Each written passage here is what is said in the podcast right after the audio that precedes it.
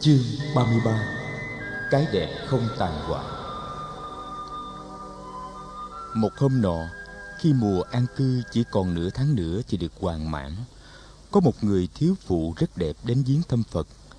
Người thiếu phụ này đi xe sông mã, hai con ngựa đều trắng và xe cũng sơn màu trắng. Thiếu phụ bước xuống xe cùng với một chàng con trai khoảng 15 hay 16 tuổi. Thiếu phụ trang sức cực kỳ lộng lẫy và dáng đi rất quý phái. Tại cổng tu viện, bà gặp một vị khất sĩ trẻ tuổi và hỏi thăm về Phật. Vị khất sĩ này hướng dẫn bà và cậu thanh niên vào đến tận tấp lều của Phật. Phật không có ở đó, người đang đi tiền hành. Vị khất sĩ mời thiếu phụ và cậu con trai ngồi xuống trên hai chiếc ghế tre đặt trước sân tịnh xá. Chiếc ghế thứ ba là để Phật ngồi. Một lát sau Phật về tới, cùng với ca lưu đà di, xá lợi Phất và thầy thị giả. Thiếu phụ và cậu con trai cùng đứng dậy xá chào người. Phật mời hai mẹ con an tọa, người cũng ngồi xuống chiếc ghế đặt sẵn cho người. Người biết đây là công nương Ampapali và cậu con trai Kỳ Bà. Ca Lưu Đà Di chưa bao giờ thấy một người đàn bà đẹp như thế và duyên dáng như thế. Thầy chỉ mới đi tu được có một tháng cho nên thầy bỡ ngỡ, không biết nhìn ngắm một người đàn bà đẹp như vậy thì có đúng phép không. Nghĩ như vậy, thầy nhìn xuống đất. Thầy thị giả Naga Salama cũng có phản ứng giống hệt như vậy. Cả hai thầy đều nhìn xuống đất. Duy chỉ có Phật và Xá Lợi Phất là nhìn thẳng vào mặt thiếu phụ mà thôi. Xá Lợi Phất nhìn thiếu phụ rồi xoay sang nhìn Phật. Thầy thấy sắc diện của Phật không khác gì sắc diện của dần trăng rằm. Tự nhiên, hiền lành và trong sáng. Phút chốc, thầy cảm thấy cái tự tại và an lạc của Phật thấm vào lòng thầy. Thứ phụ có tên là Ambapali cũng đang nhìn Phật. Bà chưa thấy ai nhìn bà như vậy bao giờ. Từ xưa tới nay, mỗi khi có một người đàn ông hay một thanh niên nhìn bà, bà đều thấy trong ánh mắt người đó hoặc một thoáng bối rối, hoặc một thoáng ao ước, hoặc là một vị tính chiếm hữu. Phật đang nhìn bà như đang nhìn một đám mây, một dòng sông hay một bông hoa. Hình như người thấy được tận trong chiều sâu thẳm của tâm hồn bà. Am bà Pali chắp tay bạch Phật. Con là Am bà Pali, và đây là con trai của con, Kỳ bà, năm nay vừa tròn 15 tuổi. Cháu nó đang học nghề y. Con đã được nghe nói về thầy, và con rất ao ước cháu sẽ được có duyên học hỏi cùng thầy. Phật hỏi thăm Kỳ bà về chuyện học vấn và đời sống của chàng. Kỳ bà trả lời rất lễ phép. Đây là một chàng trai đôn hậu, hiền lành và thông minh, cùng cha khác mẹ với thái tử A Xà Thế. Nhưng chàng trông có đức độ hơn và cũng có vẻ thông minh hơn. Sau một vài câu chuyện với Phật, Kỳ bà bỗng thấy trào dâng trong lòng một mối cảm tình sâu đậm đối với ông thầy tu này. Chàng tự hẹn là sau khi học xong nghề thuốc, chàng sẽ xin về ở gần bên Phật. Ampa Pali tưởng rằng Phật chỉ là một ông thầy tu nổi tiếng như những ông thầy tu nổi tiếng khác mà bà đã gặp. Nhưng không, bà chưa từng gặp một người nào như thế. Bà chưa từng thấy ai có cái nhìn nhân cách như nhân cách của Phật. Cái nhìn của Phật hiền diệu làm sao? Bà có cảm tưởng là bà không cần than thở gì với Phật, mà Phật vẫn thấy và hiểu được những niềm khổ đau sâu kín trong tâm bà. Được nhìn Phật và được Phật nhìn như thế, bà đã thấy vơi bớt rất nhiều nỗi khổ. Một giọt nước mắt ứa ra trên khóe mi bà. Bà nói, Lại thầy, đời con khổ lắm. Tuy rằng con không thiếu thốn gì trên phương diện tiền của và vật chất, nhưng con chưa bao giờ có được một niềm tin. Hôm nay là ngày sung sướng nhất của đời con.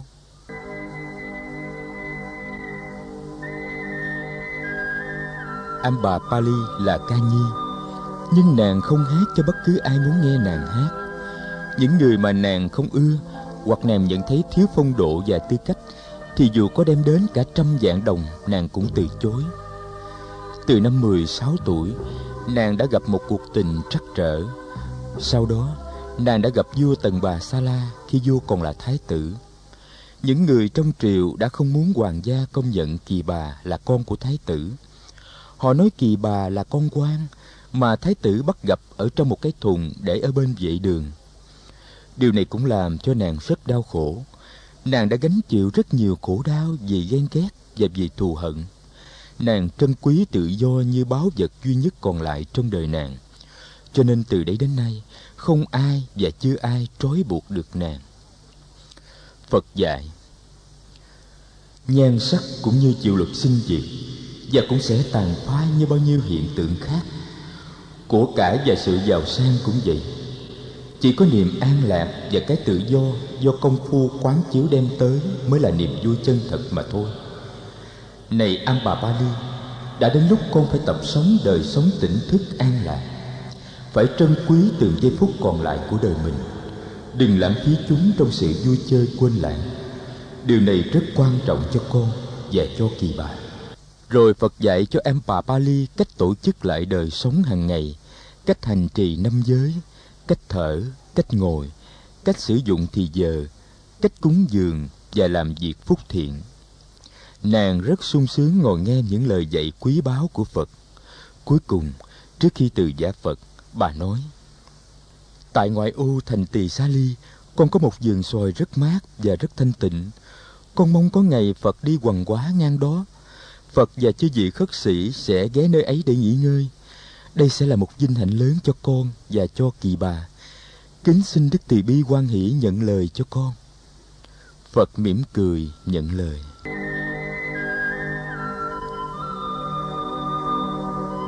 Am bà Pali đi rồi thầy ca lưu đà di xin phép được ngồi xuống bên phật. Thầy thị giả cũng mời đại đức xá lợi phất ngồi xuống trên chiếc ghế còn lại. Còn thầy thì vòng tay đứng hầu sau lưng phật.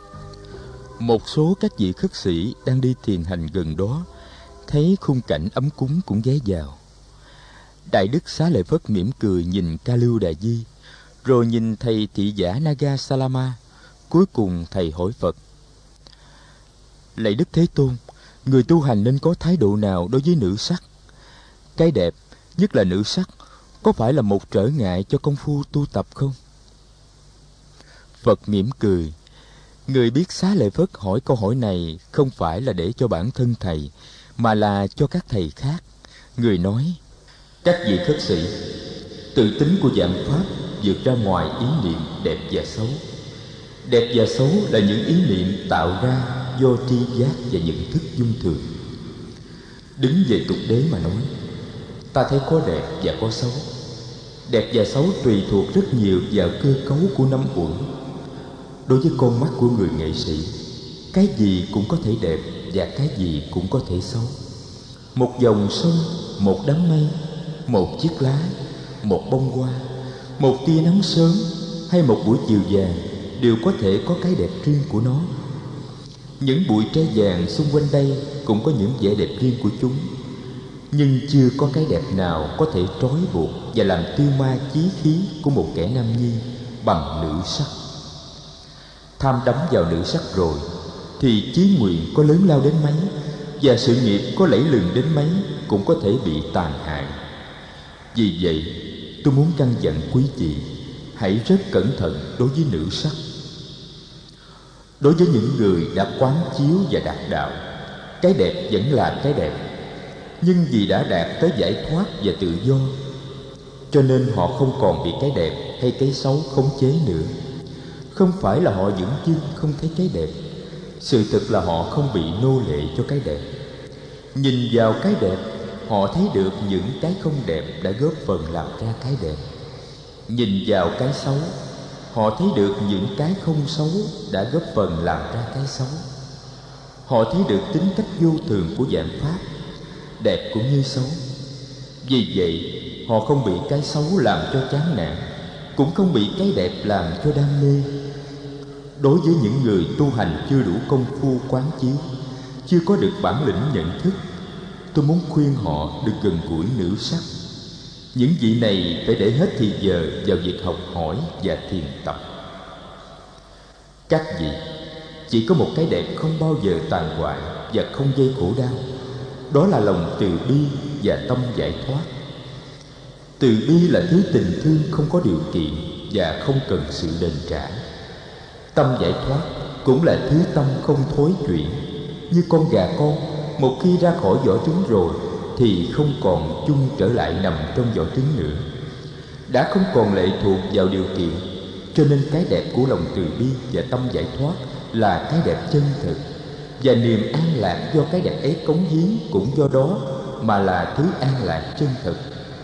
Này các vị khất sĩ, các vị hãy tinh tiến mà thực hiện cho được cái đẹp ấy. Ca lưu đại di và các vị khất sĩ có mặt đều rất sung sướng được nghe lời phật dạy mùa an cư đã được hoàn mãn, phật cho gọi ca lưu đại di và sa nặc, đề nghị hai người về ca tỳ la vệ trước một tháng để báo tin là phật sẽ về. Ca lưu đại di lĩnh mệnh, ngay ngày hôm đó, thầy già sa nặc chuẩn bị cho chuyến hồi hương. Ca lưu đại di đã trở nên một kẻ xuất gia, có đủ uy nghi của một vị khất sĩ rồi. Ông nghĩ, thế nào khi về tới quê nhà, ông cũng sẽ làm cho mọi người ngạc nhiên ông vui mừng vì được giao trách vụ về báo tin mừng. Nhưng ông cũng tiếc là thời gian tin mừng. Nhưng ông cũng tiếc là thời gian tin